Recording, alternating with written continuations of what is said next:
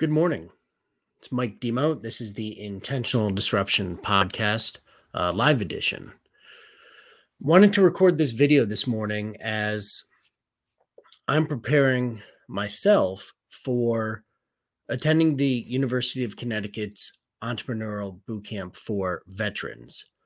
Going to be uh, judging the pitch competition for this year's class. And it reminded me a little bit of going back to basics. See, over the last couple months, I've been doing a lot of work helping some of my clients to grow, scale their businesses, obviously, but also identifying funding opportunities for a massive enhancement in the slope of their growth.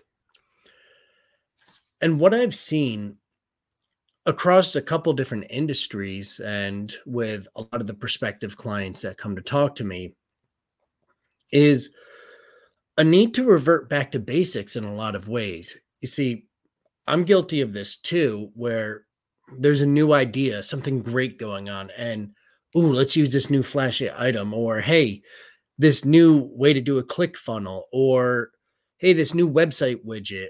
Name a thing. But at the end of the day, the fundamentals of business really don't change a ton.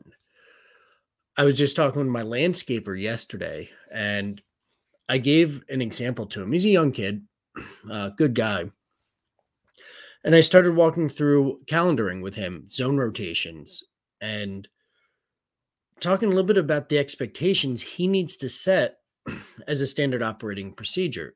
See, we're doing a couple different landscaping projects, uh, nothing too bougie, obviously.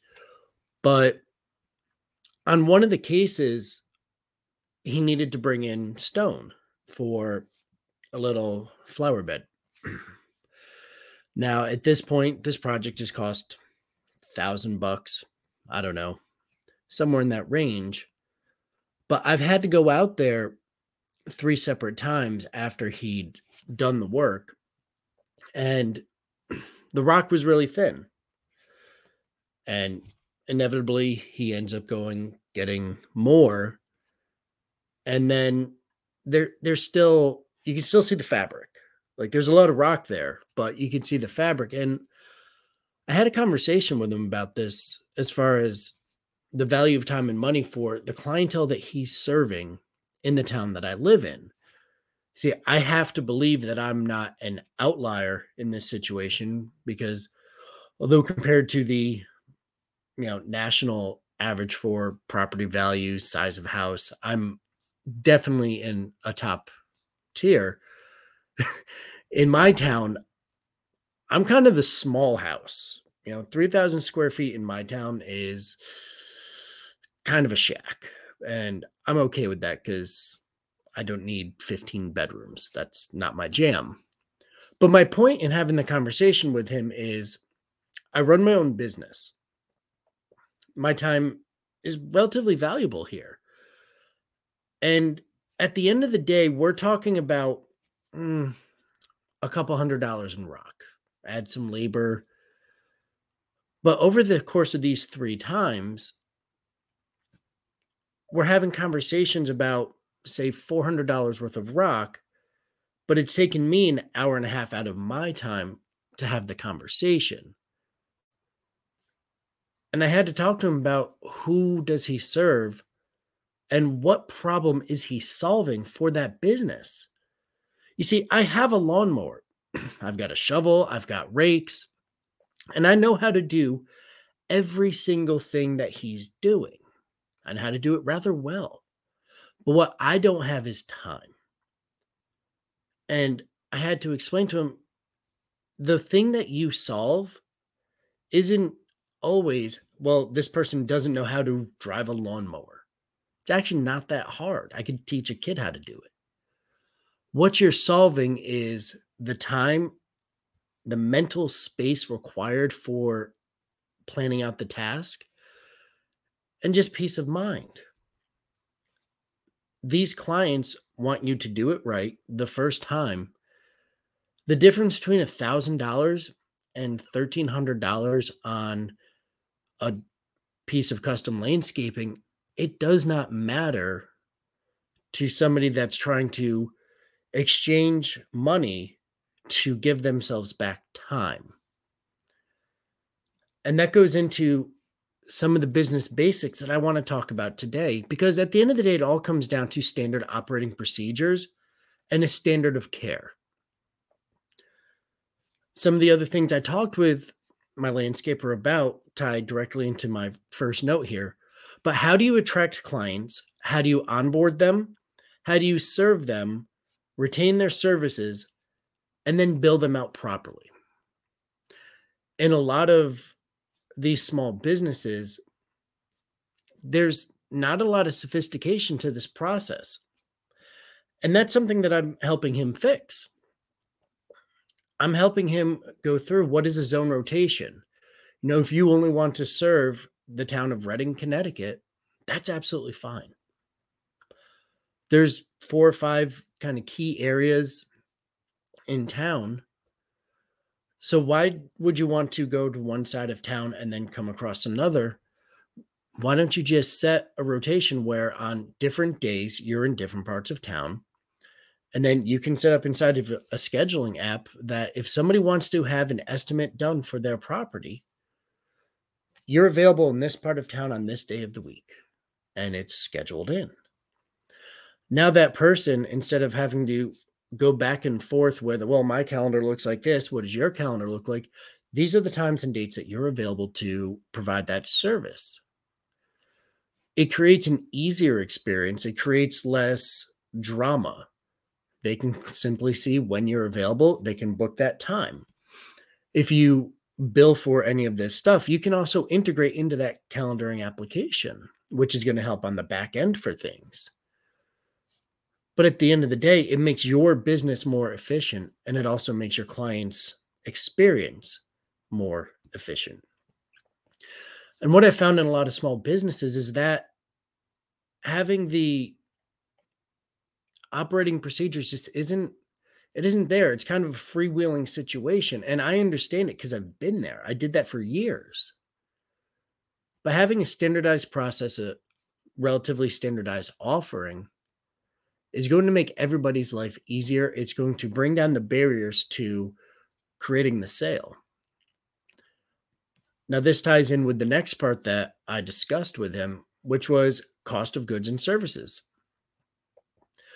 Because one of the things that you're paying if you don't have an efficient onboarding process is you're paying a penalty by not being able to provide more services. If you're driving around town or trying to figure out on the fly, you're not going to be able to serve as many clients.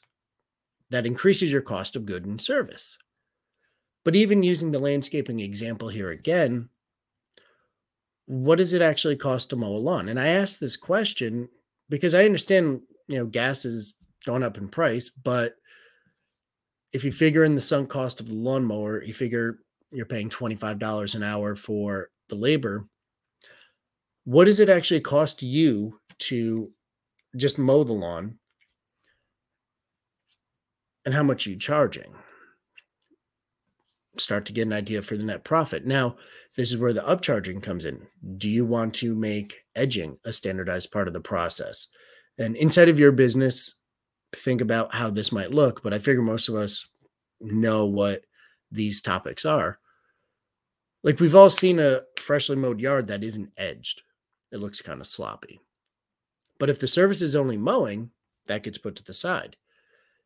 It's an upcharge. Hey, for this many acres, we'll also edge in your property for blank number. But you should also know what amount of labor is it going to take to do that? How much does it cost you to do that? Equipment, maintenance, etc. Now, this same thing applies to pretty much any other field, whether it's a retail store, whether it's a medical practice or a manufacturing company. These things all apply. And that leads to the next part, which is HR Now, you're probably not going to have a dedicated HR person. There's fractional ones available. But when it comes to the culture of your organization, what are the core tenets and beliefs that you have that you're willing to hire and fire on? If you don't know them, you're going to have a little bit of an interesting culture. I always recommend with my clients that you have a mission statement, three words or less, and then you have five to seven core tenets, characteristics that all the people inside of your business need to be a plus, you know, meaning that they exude these characteristics pretty much all the time. Now, if you already have people working for you, there's an integration process where you help enculturate them to the new standard.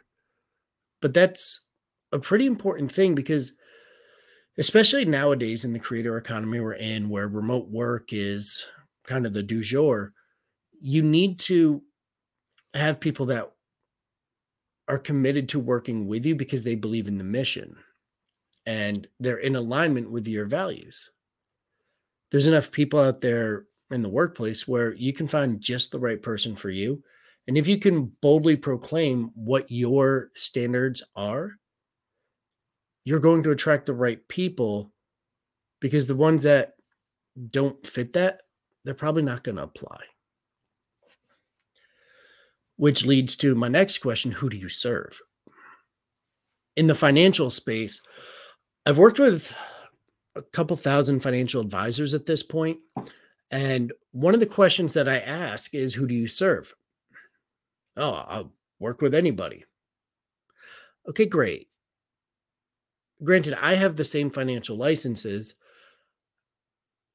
but I don't serve everybody. Matter of fact, there's a lot of people I just won't work with, and that's totally fine. But for you, who do you serve? So, as a financial advisor, do you only want to work with using the military experience somebody that has thrift savings plans, was in the military, do you only want to work with teachers? Do you only want to work with women?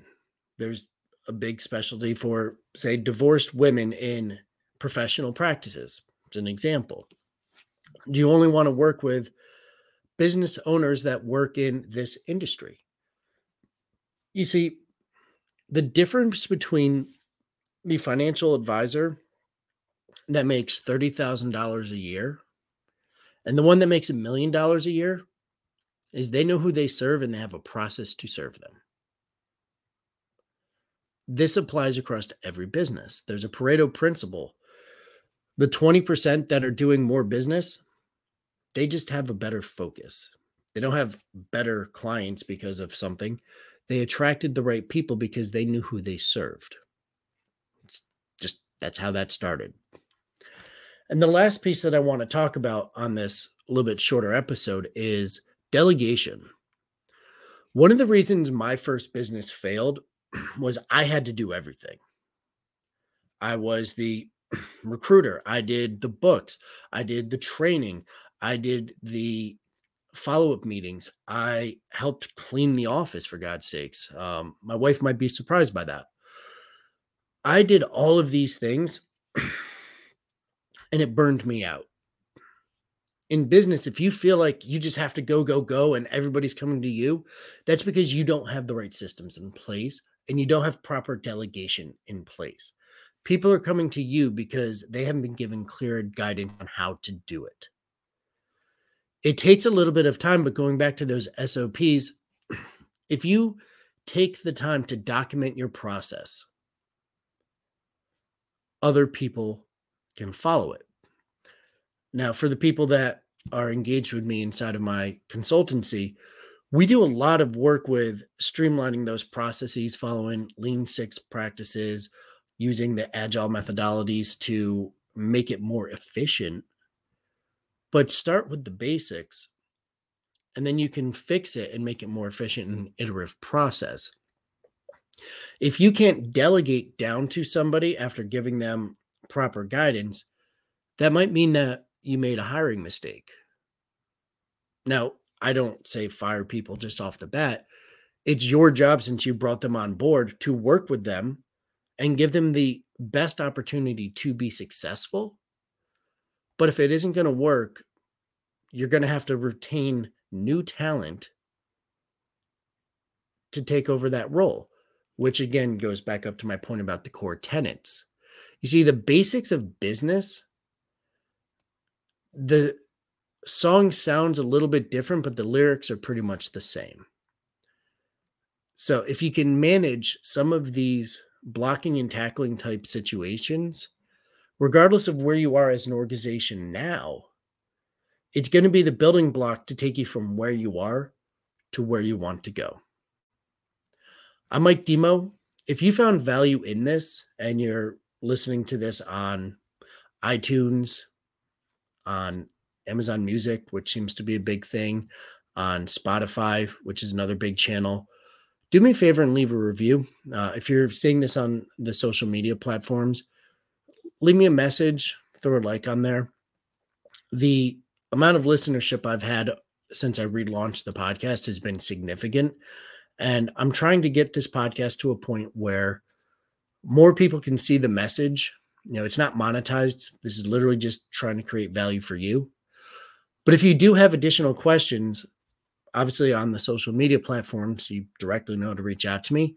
But my website, growwithdelta.com, is up. It's in a bit of a beta phase, but I'm a big believer in minimum viable products, and that's exactly what I've delivered. Take a look at it. There's a way to reach out to me there, schedule time on my calendar. I'm happy to help serve you in whichever way I can. Have a great day.